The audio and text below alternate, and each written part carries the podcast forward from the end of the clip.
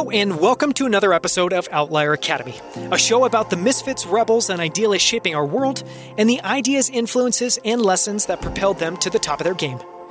I'm Daniel Scrivner, and on the show today, we sit down with Ryan Boykin to explore his journey as a serial entrepreneur and investor in real estate. And Ryan's journey is incredible. We explore how he got started investing in Detroit in the depths of the 2009 financial crisis, how he raised more than a billion dollars to invest in single family residential homes across the U.S., and how he founded and scaling his latest company, Reactive, in the commercial real estate space.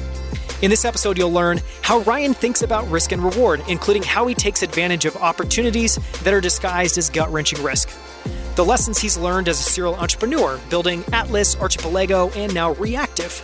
And his advice for entrepreneurs, including why he's building a venture backed company now after building multiple bootstrap companies. And a ton more. This is one of my favorite interviews ever. To learn more about Reactive, visit reactive, R E A C T I V dot I O. You can find our show notes with our favorite quotes, links, and clips from this episode at outlieracademy.com slash 43. For more from Outlier Academy, please follow us on Twitter at Outlier Academy and subscribe to our new channel on YouTube, which you can find at youtube.com slash Outlier Academy. Every week, we share a few of our favorite two to three minute clips from the latest episode. Subscribe to get notified when new videos drop each week. And now, let's jump in with Ryan Boykin. Ryan Boykin, welcome to Outlier Academy. Thank you. It's great to be here.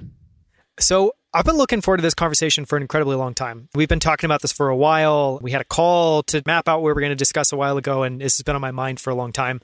And the umbrella I was thinking about this conversation underneath is lessons in risk reward and entrepreneurship, and using that to explore your journey as well as a bunch of the things you've learned throughout the course of your life and your career so far. And I typically ask a really different starting question, which is to share your background. But since today we're going to go through that in detail and extrapolate out a bunch of things to learn, I want to start with a very different question, which is when you're asked, What do you do? What is your answer?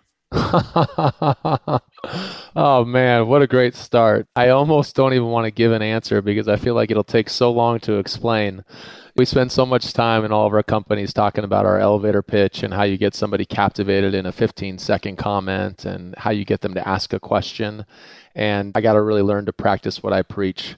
What I do is I start businesses and they've ranged across many different fields and industries. And I think that if you map these different businesses on a piece of paper, you'd say, what does this one have to do with this one? Or this one have to do with this one?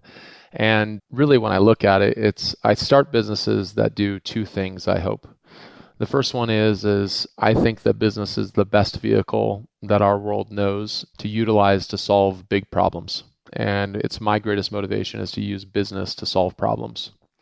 And then I think that when you retrench on capitalism and the marketplace that we participate in, I try to identify businesses wherein the cards are weighted in my favor so that I have a chance for success. One of my oldest mentors said to me 15 years ago every new business that you ever start requires a miracle to have success. And I could just not agree with that anymore. It is just so tough. And he also said, make sure you never start a business that requires two miracles. If you have a two miracle deal, just kill it on day one. And that's sort of to say that you have to start businesses with an eye towards what they will become, but also an eye towards some of the risk associated with it. And a two miracle deal requires way too much risk, and you got to walk away from those before you start them. It's fascinating. That first part of your answer, I would love to explore a little bit more because I've thought about that many times. And I think that I agree with you. I think that businesses are an incredible tool to solve some of the biggest problems we face. I also think that's really controversial. And we live in a time where a lot of people would push back on that. Why do you think that's the case? And why do you think other tools just aren't able to achieve the same impact or same effect? You know, sadly, we're living in a moment, no matter what you say, it can be controversial to somebody.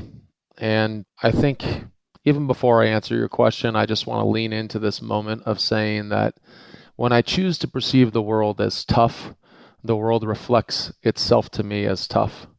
And when I choose to perceive the world as beautiful and positive, I realize that I am surrounded by positivity in every little corner of my life and that that is my human experience and I choose to participate in that field a little bit more. So that's a commentary that's less about the business and more about how we see the world. My commentary about business being the best vehicle through which we can solve problems and actually ultimately change the world really just comes down to our world is governed by business, it's governed by capitalism, it's governed by the flow of our economy. And if I'm able to do something that can make money and at the same time serve every single stakeholder that touches it, and at the same time do something good for the planet, do something good for our environment, then everybody else is going to see that. And because I have a little success on it in this little measured way that we call money and profitability, the whole world will copy it. And in copying it, we're actually raising the bar, we're making the world a better place. And so my notion behind it is that if we can do something good and people then see that and replicate it, then that's okay. And really, business is sustainable. The nonprofit world, the religious sector, governmental, it requires constant feed and constant fuel for the system to continue to turn. Profitability, while it can be really tough if not administered correctly, also ensures that something is sustainable and can survive. We all have to check the survival box before we can figure out what we really care about in life. And business enables us to survive so that we can really become good stewards and serve. I love that definition. I could listen to you expand on that for another 30 plus minutes. And I think that's the right definition of business, the one that you defined there, where it's not only about ideally being sustainable, which means being profitable. That's the only way you're sustainable. But it also means serving all the stakeholders in that business. And I think that if that was the common definition that most people pursued, most people thought about as business, that maybe business would be perceived better. But I think a lot of people perceive it as extortionist or you're, I don't know. If you've been able to achieve success, there's, you've done something wrong. And I don't think that's the case at all. The other thing I like about business too is, you know, business is inherently about skin in the game. You have to take risk in order to launch something. You have to put capital at work work in order to grow a business. And there's something really reciprocal and aligned with nature about that. I'm curious how you think about and define an entrepreneur. So, if that's maybe how you think about a business, what is an entrepreneur? Or maybe if you don't want to define it, how do you think about what it entails to be an entrepreneur? I don't know that I'd be the best person to define an entrepreneur, but there's a couple thoughts that come to mind when you share that with me. The first one is is that in the American society today that I've experienced, I don't think that we're really trained all that much to be entrepreneurs anymore. We're told to go to school and get a good grade and go to college and get a job and go take on some debt and pay down the debt and buy a house and all those things are amazing because they're a defined pathway that is quite certain. If you do those things, you're going to check your survival box. You're going to be okay. My survival box my definition of what it looked like to survive was just a little bit different because I want to experience this lifetime. And entrepreneurship was a pathway for me to be able to survive financially, to be able to survive with my relationships by investing deeply into my relationships inside of my business and outside of my business. And those things ensured at a much greater level my survival than the certainty of a paycheck. And I can't emphasize enough, there was about a decade there or so where I wasn't really surviving financially. But had I compared my journey to any of my other peers, I would have never traded it because I was thriving as a vibrant human. I was alive. I was experiencing, consuming this thing we called life. And being an entrepreneur put me at the front seat of that roller coaster ride. And that's something I couldn't have traded. And it's also something that financially I was very willing to sacrifice financial gain in those moments because I was much more motivated by those other sort of pillars or those other elements of our life. But being an entrepreneur is all about taking risk. And I think it's also all about asking yourself what's broken or where there's a problem in this life and where you see need. You get to be that inventor, as it were. I'm not smart enough to be an inventor. I'm not smart enough to be a, the mad scientist. I'm just smart enough to see something that is formless and see if I can cobble together a couple of ideas to turn it into something real.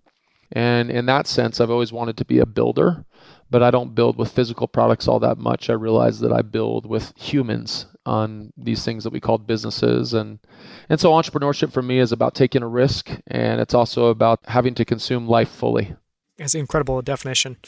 I'd love to go back and walk through your journey, and there's a lot to explore there. You started out in distressed assets, we'll talk about that. You then moved into operating companies, and now you're building a technology business, which is much more venture capital. And so you've gone through this really interesting progression, and I thought it would be worthwhile to explore each of those. And the first one is very different, at least my take. It's much more about investing and putting capital at work where you saw an opportunity where there was also a lot of risk.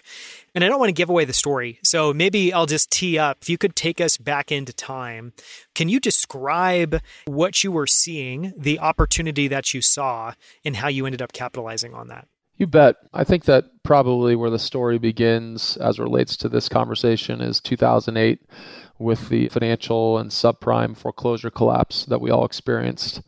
I had come out of a different field, a different entrepreneurial vision and journey prior to that. And it's never bad to realize where you got lucky. I had sold my prior business just prior to Lehman's collapse a few months before that in early 2008. And I surveyed the field thereafter, and it looked like basically everything in business was broken. And what the hell was I going to do with my life? And had a little bit of money, but not enough money to make anything really work. And the one thing that occurred to me was real estate was on sale. And we've all heard the adage real estate is the only thing that goes on sale that people don't buy. And somewhere along that, I said, it probably makes sense when I can buy this physical product, probably cost $100 to build or $100,000 to build, pick a number, and I can buy it for 25000 How often can you buy something that costs 25% of its cost to build? Those moments in time, I think, are quite rare. And what's difficult is if you listened to the noise then you only saw the world as being negative.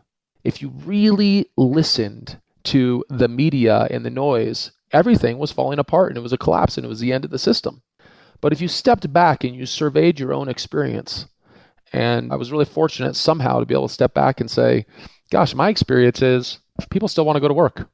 My experience is people still need to have a roof over their head, and that's the starting point of their journey towards personal fulfillment is their community, you know, their home. And so I gathered a little bit of my own money and I raised some money for some other people and we started buying real estate at foreclosure sale. And we bought thousands of properties of real estate, starting with single family. And this is the most humble beginnings ever, Daniel.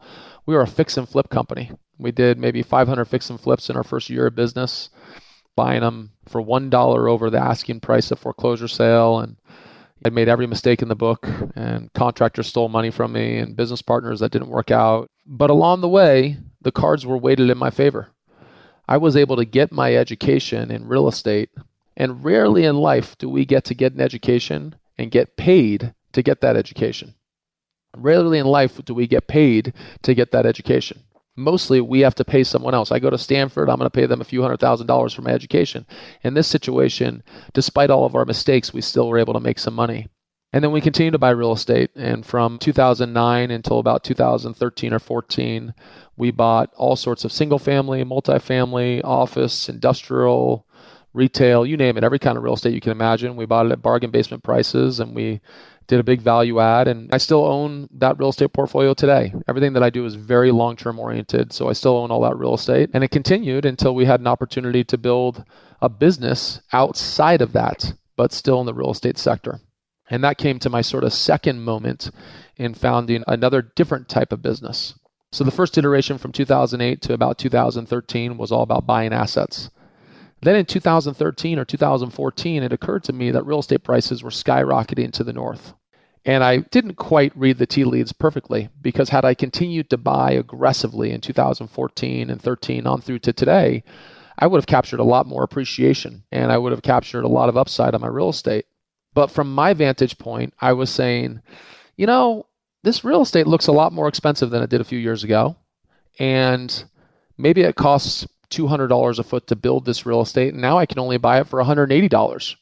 Or maybe I have to pay more than the actual construction cost. And so I started to say, I think that I can still make some more money buying real estate, but I think that I'm also not reducing my risk. I think the cards aren't weighted in my favor as much. And I had this other occurrence or sort of thought process, which was I'm also not that motivated by just making money. And if I just wanted to make money in my life, which I enjoy doing and it is a motivator for me, then I would keep on building this great real estate portfolio and just playing that game. Instead, I wanted to start to solve some problems. And for my personal journey, I realized that as in so much as I had checked my own survival box in my life, that just reduced the amount of motivation I found in just making more money. And instead, my motivations came to solving problems. And my other main motivation in life is really developing very deep, meaningful relationships in my life. So then I asked myself, what's a problem that I can solve? And the one problem that I lighted upon was this difficulty that I think many people have of how they're going to retire one day. We're in a moment where we don't have pension funds, 401ks don't work particularly well. People are going to have many jobs over many different careers and positions. And if you ask the common Joe how they're doing and saving for retirement, heck, I mean, I think 50% of all baby boomers have less than $100,000 in the bank for savings for retirement. So at that moment, I said, geez, I think I have a solution for this. And my solution was buy a rental property. Keep it really simple. If I go and I talk to you, Daniel, and I have you buy one single piece of rental real estate and you hold that for 20 or 30 years, it'll be paid off. And probably when you become retirement age, it'll be worth three times more than what you buy it for now and it'll pay you a nice passive income. And imagine if we can do two or three or four of those you're going to retire. And so what we did is we said let's take our learnings from owning real estate ourselves and let's take our learnings from having property managed all of our own real estate across five different states and thousands of doors and let's share it with people so that we can teach them how to do this. And that's when atlas real estate was born and today, Atlas Real Estate is a great company. We're a real operating company. We help people to buy investment properties. We help people to make them passive by doing the property management for them. And we also have an investment arm that's paired with some pension funds to help them get return on investment in the single family real estate sector. And we did that at a good moment because it was something that nobody was doing. And because nobody was doing it, we could outperform the competition and we really aligned interests among the stakeholders the owners that own the property and the tenants that are in the building as residents etc and we got that machine working and atlas is still working. It's a beautiful company and it's got a life of its own. And about a year and a half ago i said geez i'm ready to go start something new and go be an entrepreneur again. And so today my final business that i'll comment on is reactive. And reactive is a prop tech company. So we're a technology company that's all about solving the problem of the difficulty of leasing commercial real estate. So, cut shortly, if you've ever leased commercial real estate before, it probably was a very complex, long, arduous process. And the rest of our society and all of our industries today is a click the button and receive the good. And so, how do we make commercial real estate simpler for the prime purpose of inviting the entrepreneur of democratizing commercial real estate to enable small business and growing businesses to thrive more quickly and pull down a barrier through one of my own personal experiences of being an entrepreneur. How do we make that an easier journey? Because truthfully, it's a very, very difficult journey. And when we can eliminate one of those barriers, we sort of have an opportunity to ensure that America is still a great place by having great small businesses and young companies build within this beautiful petri dish. So, this is a tech enabled platform for commercial real estate leasing that was an incredible description, you know, in a couple of hops all the way back from 2008 to, you know, 10, I guess 12, 13 plus years forward in the future. I want to go back and explore Atlas and Reactive in a little bit more detail. But before we do that, I have to go all the way back to 2008 because I wanted to explore a few things. And one of those is this notion of risk reward and how you were able to be in a place where emotions didn't color your decision making and you were able to see the opportunity and seize on it. And there's a bunch of different things we can explore there. But I'm curious when you were, I guess, considering that investment, were you ever scared about losing capital? or in your mind, was that just not even a thing and you just saw the opportunity? Yeah, I was scared as hell. Somebody asked me recently kind of what I think I'm good at in business. And I'm frankly not the smartest guy in the room. I have a good head on my shoulders, but I'm not the smartest guy in the room. I basically chalk it up to two things. One is that I work really hard. People can outwork me for sure, but it's going to be tough. And that's important because when you make these mistakes and you buy the wrong deal and the world is collapsing around you, sometimes you sit back and you say, the only resource I have is hard work to dig myself out of this. So that was one thing that saved me in those moments. But the other thing that I do think I'm a little bit good at is I do have an ability to assess risk and reward. generally, as humans, we fall on one side of that spectrum, quite far on one side of that spectrum or the other. You meet somebody and they all they see is the risk in the deal. And that person generally will spend hours and hours and hours vetting the deal and they'll see every angle. But frankly, they suffer from paralysis by analysis and they never make the bet because they can only see the risk, even though they can also see all the reward. And then you have the other person that says, every deal is going to be a unicorn and a billion dollars, and all they see is the reward. They don't ever see any of the risk. I think it's actually a little bit rare, and it's something that we're not trained and we're not taught that somebody can actually see the risk and the reward and assess them. So I knew every time that we were buying a property that we might lose our money, but I also knew that the cards were weighted in my favor, and if I was able to get enough bats at plate, eventually I would hit some balls. And as it turned out, we hit almost every ball because the moment was so good. In retrospect, I probably could have been riskier. I probably could have doubled down. I probably could have done two or three or four times more than what I actually did. That would have been the wise thing to do. So sometimes I say I'm kicking myself for not having gone deeper in that moment. Now, the converse of it is there were so many moments that we thought that the world was actually collapsing. And in those moments, it's really hard to stare that in the eye and still move forward.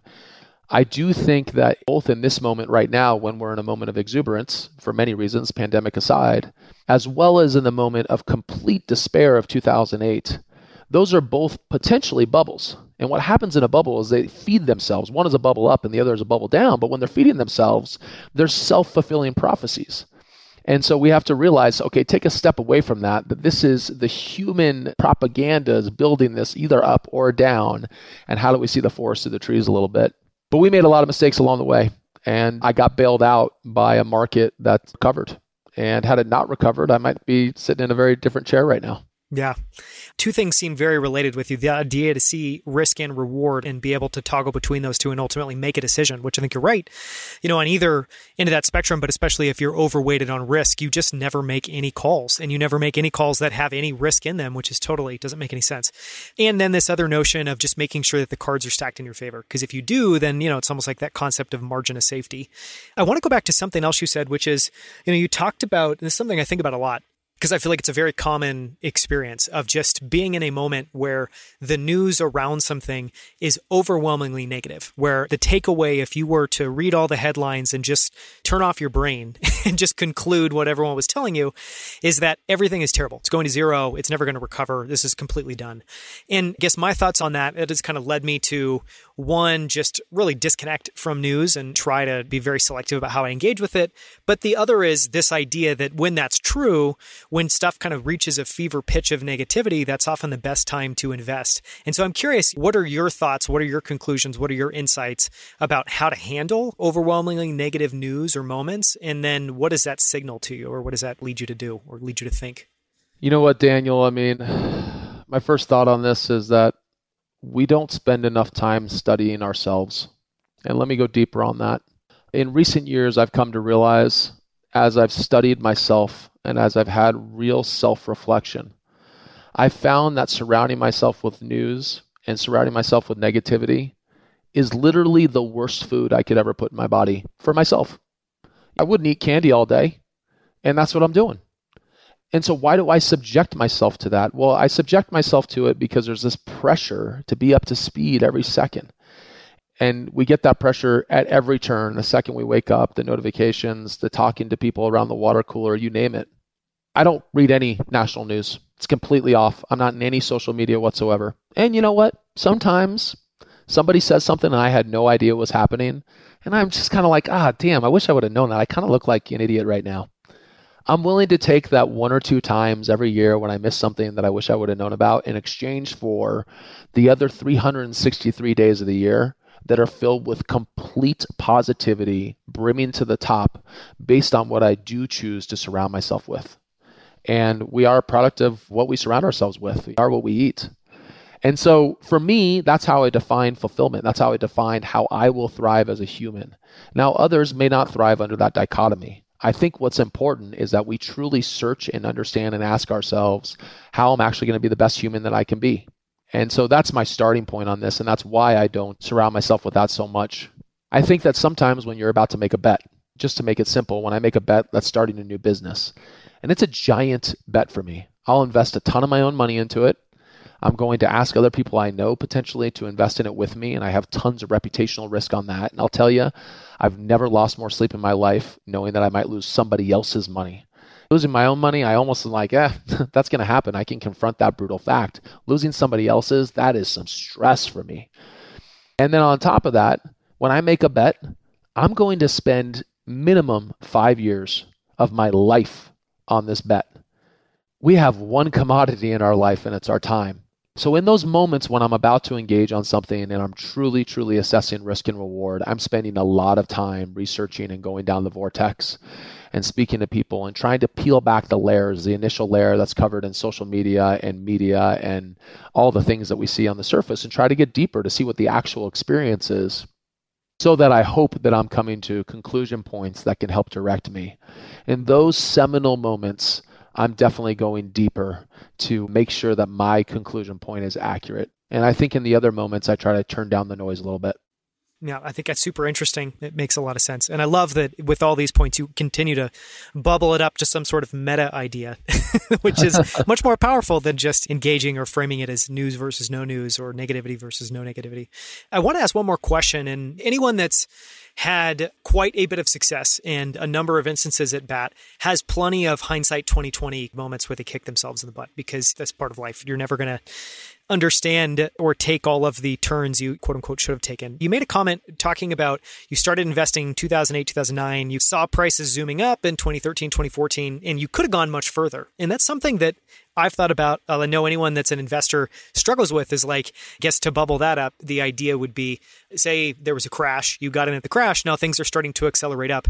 Do you push it? Do you continue to keep investing? And so the question I want to ask you there was you said that you could have doubled down, but you didn't. So clearly there's an observation there. When you're heart to heart, like, what is your takeaway? Do you think that you made the exact right decision in the time? Do you think that you should have been investing all the way until the moment where the market cycle turns over? Has that changed any of how you approach that? I think that when I reflect back on that time period, what I was asking myself is what type of company do we want to be? Is my opus going to be that I'm a real estate company and I'm going to figure out how to be a real estate company at all times, up market, down market, sideways, you name it, and that we're going to be a real estate company that's a developer. We're going to be a real estate company that is a true long-term passive cash flow core offering. We're going to have a fund or fund of funds. If that would have been my long-term vision as the thing that I wanted to do in life, then sure, I could look back at that moment and say I had all the tools at my disposal like nobody else in their business ever has with an IRR that is irreplicable and but that's not what motivates me. And frankly, I still am doing that because we have businesses that are ongoing, that are living. These businesses are way bigger than I am, way bigger. And that was my goal was to create something that was bigger than me. And that something had to be good for you, good for me, and good for everything. And if I could do that, that was my goal. And so I just didn't want to stop by just defining it as real estate. I talked about the value of time. I wanted to enable this possibility that my time could also be used to create another something beautiful. And that beautiful thing could also be bigger than me and could serve more people and could be something good for the planet. So I definitely don't have regret with the pathway that we took. Sometimes you have to look via different lenses. And if my goal was just to make money, then maybe that would have been the best pathway. My goal isn't just to make money. And who's to say that I didn't make more doing it this way? I have no idea, but that just isn't my measuring stick. I will also not be so Pollyannish to say that it's not a measuring stick. I'm in the capitalist world. I want to use that as a measuring stick, but I don't think it's the primary or even the secondary. There are many others that are much more important to me. And by the way, one last thing, Daniel, this has been the funnest journey on the damn planet. To say that I would have done something different, the days that I was beat down, crying my eyes out on the floor, couldn't pay the mortgage, I wouldn't trade them. I want to live. I want to experience. I want to eat this terrible, hard challenge and then get up from it and say, we made it through another battle. That's who I am. It's much more about the progression and the evolution rather than just optimization. And I think that that's super interesting. For you, it's like you're okay to stop pursuing a certain opportunity to pursue a new one. Take that leap of faith. I think this speaks to a lot of things because I know people who could be plenty successful in five different fields, but they stay in one field because it's like, here it is. I've got it. I can't give it up. I don't want to lose it. And it's this very fear based mentality. Is that kind of how you think about that? And so that enables you to be really comfortable taking that leap to the next thing? Yeah, I think that actually something for those people and something for myself that I've discovered is that in those moments where I've got something working and I'm like, oh, why would I ever leave this? This is working. I've got it all here. One of the things that I've come to realize, and I give amazing credit to the CEO of Atlas Real Estate, Tony Julianelle, hey, there's probably somebody better than me at doing this. This company could be 3x or 5x better in serving the humans that it touches if I get out of the way. That's the coolest thing ever. The company could be stronger if I have a different role, a smaller role. Who's the next person to be the leader of this? And how do we ensure that we develop those other future leaders through all the different caveats and corners of the business? And then how do we get even more mission driven to be able to help a resident to purchase a home one day so they can actually have a chance at financial security? To help my parents' generation to figure out how they're not going to be destitute when they're 70 and 80 years old because they don't have the money in the bank. So I think that viewed under a different lens, that conversation becomes quite easy. And I think that the battling point becomes our ego. And I've had to have that battle and I haven't resolved it. I don't know what human that I've met has resolved it. I'm grateful for the battle though, because as I reflect introspectively, I realize, hey, I have some other good that I can express and try, and I have a better opportunity to have success with it because I'm at survival and because I have more resources at my disposal. And there's actually more cards weighted in my favor at this stage than they were when I was younger. I want to ask one more question, then we'll move on. And for the distressed asset piece, I mean, you made a note, and we've talked a little bit about just how successful that string of investments in distressed assets was, you know, distressed real estate. But what I want to ask specifically is you ultimately were able to be incredibly successful, print a really, really high IRR. I think what I've noticed is when that happens, one, what that means is you are almost 100% certain to never hit that level of IRR again. And if you're an investor, that can feed in your mind. And two, and I think why that's difficult is one, it's because it's the world and the results and just life pointing at luck, pointing at timing and not pointing at you. And that's hard to take. But then the other is just this idea that you ultimately then have to get over that notion that your goal is just to make more and more successful investments at higher and higher returns, which isn't a reality. And so the question I want to ask you is, was it difficult difficult for you to get over that? Do you wrestle over, oh, I'm not making the returns I made then? Just how do you not have this be this charged thing after that amount of success? Two thoughts on that. First one is it's always tricky to deal in absolutes, and we'll never have that IRR again. I mean, who knows? If you were a Bitcoin investor over the last couple of years, you had way better IRR. And I don't understand that world. That world to me is speculation. I've gotten lucky with it a little bit because of some friend that understands it better. But we just don't know what the future will bring. And so maybe there will be those golden moments again. I do agree. I was completely lucky to be in a moment where I could make a bet. I was young. I didn't have too much to lose. I wasn't too jaded by prior experience. There was a lot of luck in that story. The second component to your question is one that I definitely struggled with there was a lot of deals that I didn't buy because they weren't as good as the ones before. But if you put them on the table right now, people would run over each other trying to get them. I think actually there was an investor that I really enjoy, Howard Marks, and he said this best. And it actually was the seminal changing point to my ability to view the investment world a little bit differently. He said, and this was recently that he said it, we're in a low yield environment. And when you're in a low yield environment, you need to expect a low yield return. When you're in a high yield environment, you can expect a higher yield return. And if you ever see those two things not matching, then that's an early indicator that you're taking on too much risk or you're overweighting too much reward. And so, in a low interest rate environment like we're in, we're going to have lower yield. And that's the investment environment that we're in. So, become more comfortable with it because of that. It's another way of saying when we have more certainty in the system, then we're going to have a lower return. When there's higher uncertainty in the system, then we should expect higher return. And that's a good way of assessing risk and reward. That was pretty well put in that way and helped to put my mind at ease on that. Then the other thing is, is that I'm a very, very long term oriented person. When I build a business, I think about it over a decade or longer. Atlas, I hope, lasts decades and decades. My real estate, I know I'll own for 20 or 30 years. Reactive is a little bit more unique in terms of the approach that we're taking, and maybe it'll be a little bit shorter time frame, but I'm very long term oriented.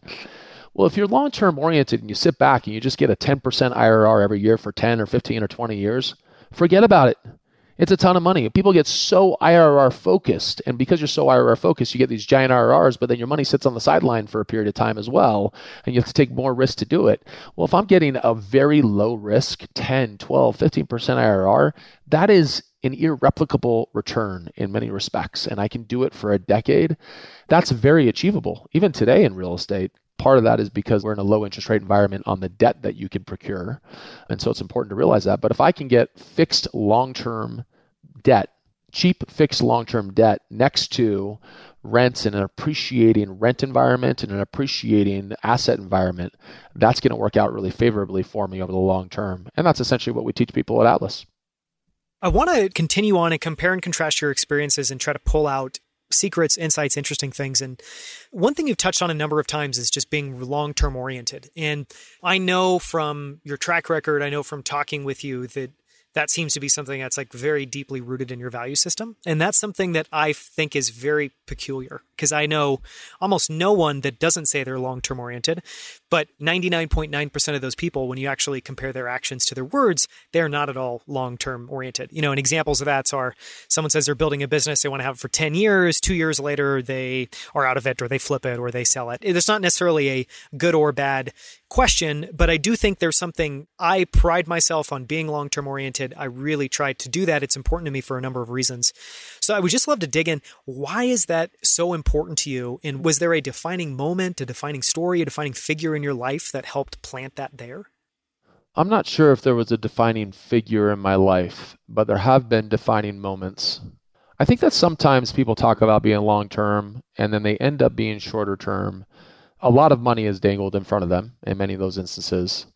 And you've just been through this champion's walk of fire for five or 10 years of building a business. And for anybody that hasn't built a business before, hopefully they can hear this and they can hear it's really damn difficult. And for anybody that has built it, I think they would corroborate it was way harder than they thought it was. So you get tired, okay? You just get to a point where like, wow, this is a culmination event. And then your mind gravitates to some of these short term pleasures. It would be great if I was sitting on the beach in Nicaragua with my wife and drinking a squishy drink and surfing every day. That's where your mind gravitates towards. And as it should, because that's the dopamine. It's all the great things that we feel when we get to have that relaxing moment. And I've had those moments where I said, wow, I can take a deep breath here. I think what's fascinating is that when I've had those moments, I've realized that it's been really fun to get away and have the monetization moment and get away from everything and just relax but that as I study myself, this is a self reflection point, okay? As I study myself, while I'll have the fun of doing that little thing right now and the getaway, it isn't the fulfillment. For me, I am fulfilled as a human through an incredibly purposeful, mission driven existence by serving other people and this is my modicum this is my vehicle. I mean i'm not smart enough for my vehicle to be through science or through politics or any that kind of stuff. I'm only smart enough to do it through business. If this is my vehicle then i want to capture it. And a lot of times even today i say why am i subjecting myself to this fire again? This is so hard. And the reason is because i crave the fulfillment. And that fulfillment comes over the very long term. And it's even more fulfilling for me when I realize that it doesn't have an end point. I'm not going to say that I'll never sell my business or businesses or I'll never sell my real estate or you name it. That would be absolute. And I think that's making a decision in a vacuum. But I will say that my goal set is to create a great place through which humans can thrive and through which we can serve the planet in my businesses. And as long as we're doing that and we're still sustainable, meaning that we have a profit, then my great proclivity is to continue to build for the long term because it's fulfilling for me and it's fulfilling for the people it touches.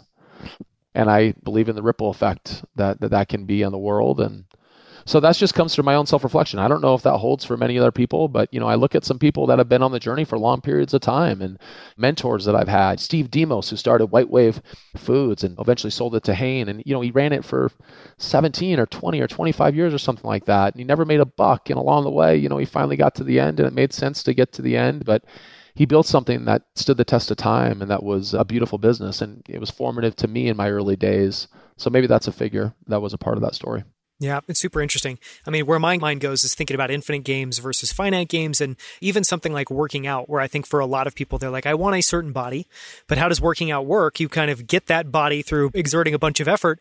You don't keep it, you don't just walk away. It's about this discipline and the practice and enjoying and becoming a better person and doing good through that work itself, which I think is really interesting. I want to explore, you talked about wonderful quote of making sure that you don't launch a business that needs more than one miracle. How has that? I would love to try to make that a little bit more tangible. And maybe there's an example as you thought about founding and launching Atlas and Reactive. Maybe it was more a conversation with someone that is getting ready to found a business. How have you taken or how would you take that advice and put it into practice? Like, when do you know that something is not going to require multiple miracles? How do you try to make that tangible? You know, tangibly, that might be a tough one. I think that when you say that starting a business and having success of the business is a miracle upon itself in and of itself, then you're already starting with one miracle. And that's even for a proven industry. The businesses that I've done, some of them have been very proven. I mean, buying real estate and holding it, that's pretty proven. The miracle that we took on in that moment was we were buying it at a moment when everybody thought the world was over. And with Atlas Real Estate, we kind of were telling people, hey, we're going to be a broker, but as a broker, we're going to show you how to buy an investment property and we're going to be a property manager. And the only thing that's different about us is we own a lot of real estate ourselves. So we'll probably be better as a property manager than the other crew. But you know, you have all these. The, the miracle in it is, can you compete with all these other businesses out there that are amazing? A lot of times, I've looked at venture capital style deals, and I've said those are two miracle deals. I can't do that. And sometimes it's okay, you're going to have to build the business and hire the people and sell in the market and compete with everybody else. But you also have to frankly tell somebody that your product even exists. Like, I don't need to train somebody in real estate that real estate exists. They already know. So I've already won on awareness. Then the only thing that I need to train them on or sell them on is that my features and products and services are better than everybody else. I've already done 80 or 90% of the sale the day I meet them because they already know they should own real estate. And so you think about some of the new businesses that are there that are on the bleeding edge instead of the cutting edge. A lot of those are two miracle deals because the timing associated with getting that product out to marketplace is just prohibitively difficult. Or you need to have copious amounts of money to be able to hang in there until the timing is right. Or you need to have copious amounts of money to be able to go broadly across a large segment of the populace to tell people that this can exist there's a lot of two miracle deals out there that are some of the most valuable deals, valuable businesses our world has ever seen. And I admire the people that started them, and I think that they'll continue to happen. I just tend to stay away from two miracle deals. I think that they're too tough as one miracle deals, and I'm trying to weight the cards in my favor a little bit.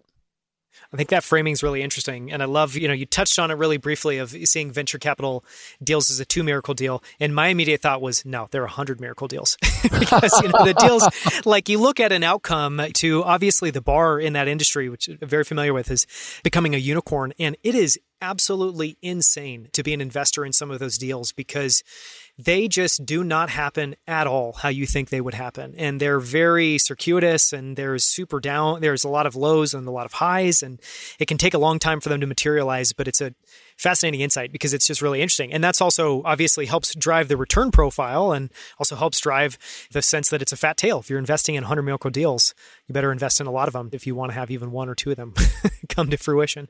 You know, it's fascinating on the venture side for the common investor. If we said, what's your best risk reward outlook?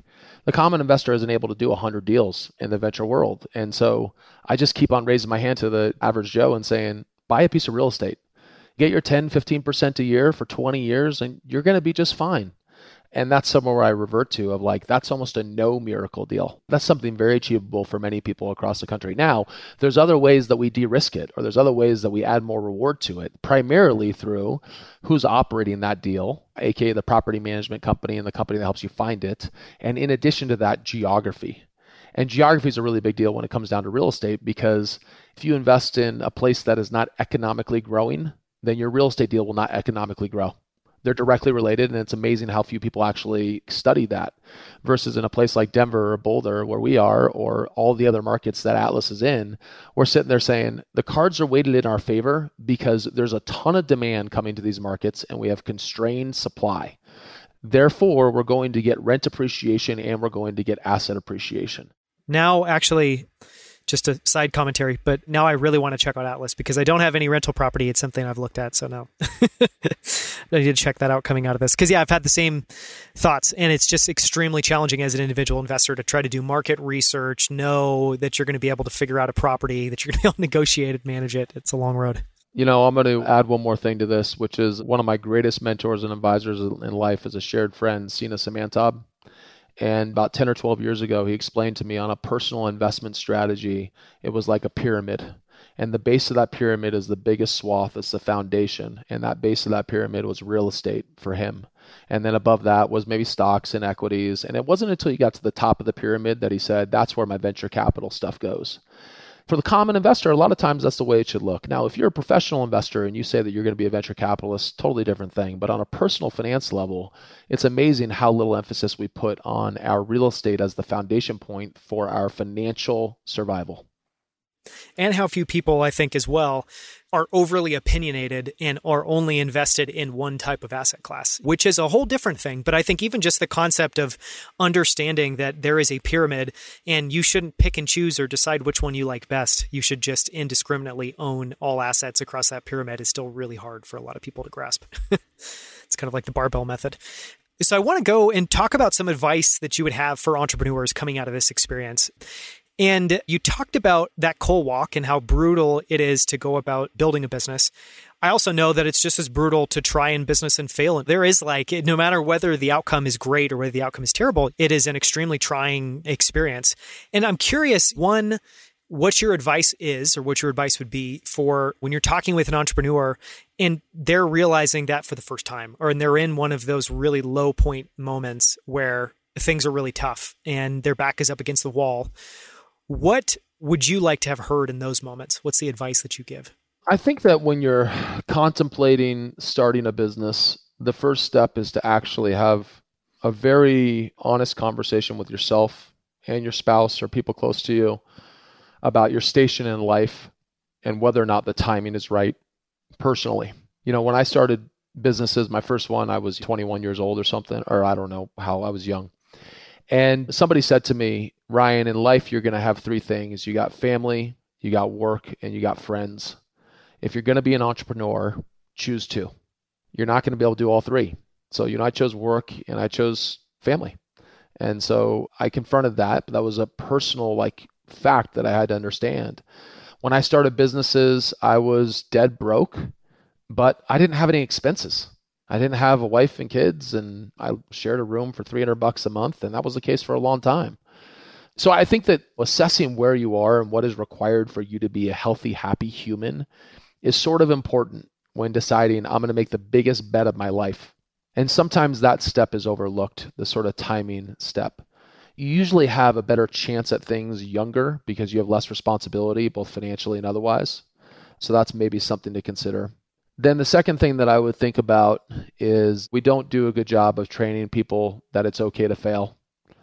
And the biggest thing that you're going to lose if you start a business, by far the biggest thing is your time. And then you ask yourself, okay, I lost that time. And really, it's about shifting your mental mind frame to go from I lost that time to I got an amazing experience or challenge that shaped me as a human. And for me, that's always been my metric. Will this build character? Will this be something that will make me a more dynamic, whole human, whole humanity? It was easy for me to confront that and see the expense of my failure because to me it didn't feel like an expense. I was going to continue on my journey in the character building of being a person. But for many, the thought of failure and the actual failure is devastating. And it speaks back to before you begin that journey, understanding where you are personally so that you can cope with those difficult moments. And the stress that I inflicted on my body during a 13 year period in the beginning of building this was totally unhealthy, I'm sure. Yet I was thriving through it. So for some crazy reason in my head, that was okay. And I think that the final thing that I'd say to that entrepreneur is take the damn risk. I mean, we are paid double, triple for the risk that we take in our life in most occasions. Assess it for sure, but even if you're not totally certain, take the risk. We need more risk takers, eh, more now than ever, in my opinion. And I have been so incredibly rewarded financially and otherwise for the risks I've taken. Amen. That's incredible advice. I want to switch to the next phase of that question, which is you talked about when you first started out, just like with anything, obviously, you have no idea how to balance your ambition and staying sane. And there are plenty of people I know that it just takes you a long time. I feel like I'm still learning that. I'm in the middle of my 30s. I'm still trying to figure out how the hell to balance ambition with all the other things in life. And I know that that's something that every entrepreneur has to grapple with and can be a really tough topic. So I'm curious, how has that changed for you over time? You talked about those first 13 years you were thriving, but also probably weren't taking the best care of yourself. What do you do differently now? And what would be your advice for how to balance those things? I don't do anything differently. You know what? Actually, I probably fit on a different spectrum than many on this or a different side of this question. I'm not a big believer in balance. And I'm sure people would cringe at me saying that. I often reflect that I'm either a zero or a one. I'm like a computer code. If I'm on, I only got one gear. It's all the way. If I'm off, it's all the way off. But what I realize actually is I can be on on all things. I consume and am with my family voraciously. I do the same with my business. I always, every single time without fail, I am at home by six o'clock. I eat dinner with my family. I spend time with my son. I will not sacrifice that. And the converse of that is that I'm charged up to go to work. Now, I've made work fun for myself because I don't have as many fun outlets. I work with people that I love. I mean, people say not to work with friends. I've had more success working with friends than any person I've ever met. I mean, I absolutely love it. And I laugh a lot at work. And we have stress relievers all around our environment at all the time for those moments. But I'm kind of like, if I love something, why would I do less of it? I also have confronted that there's just a lot of things I just say completely no to. I don't try to dip my toe in the water. I just say I can't do that. So I have a hard no button on a lot of things because I know how heavy my yes button is. I love that. The question I was trying to ask there is so there's the whole notion of balance, but I think totally separately from that, there's realizing that you can't go all out without putting good things in. And those good things in can be time to reflect, can be time to meditate, time with friends and family, can be going in a hot sauna, can be going in cold water. And it seems like you are particularly good at that side. I guess, has that had a substantial change on your performance? And can you talk a little bit about some of the things that you do there? I mean, probably all of the above, and it's had a giant impact on my performance. Probably about four years ago, I got really serious about my diet, not so much around my body, but around my mental aptitude and eliminating brain fog and having great clarity. So, it's a lot of fasting and the food that I eat. I've only been taking cold showers for probably the last four or five years, and I live on a lake where we do ice plunges every weekend in the winter. And about a year and a half, two years ago, I started meditating about an hour a day, mostly just on weekdays, actually. You know, those things do speak to balance, and I'm very healthy in terms of physical fitness and all that. They may seem as though they're balanced. What's interesting is I'm just asking myself, what do I do that makes me feel the most invigorated and alive? And in that sense, it's all the same looking glass. The other thing on this, Daniel, is I do believe in turning off that regimen because sometimes there's like such a didactic commitment associated with those things that it can be exhausting. And if it gets to the point of exhausting, then it is no longer sustainable. And I've thought about that with my companies as well. If we all work to the point of exhaustion all the time, I may be able to do that, but that's pretty unusual. We're going to get to exhaustion and then that's a breaking point. So, in my personal life on those items, on the weekends, I let myself kind of do what I want. I'm going to sleep in a little bit. And uh, I don't meditate on the weekends too much. We meditate as a family every week, but that's a short meditation in comparison to a one hour. And I eat and I drink alcohol and I play and love to dance and party and all those things. And so that really enables some of that stress relief and some of the checking the fun box. And so that's been a nice cadence for me, a regimen during the week and peak performance. And then on the weekend, I get to goof off a little. Mm-hmm. Spend time with family, recover, recuperate. We're going to go a lot deeper into what we were just covering in the next kind of bonus side of this interview. So, to wrap up this one, I mean, we've covered a ton of ground. And to be super frank, I feel like I've got another hour of questions, but we'll leave this one here. We can maybe come back and do another one. So, just to ask one closing question for anyone listening, the people on this podcast are entrepreneurs. They founded business, they're building a business right now. They're in that pursuit, they're in that arena. What final piece of advice, final piece of wisdom, final words would you leave everyone with? I'm going to give two little things. One we didn't touch on, and I think it's important to touch on it. Reactive, which is my newer business, is a venture capital prop tech style business. And in that respect, weighting risk and reward, I think it's important just to comment on this.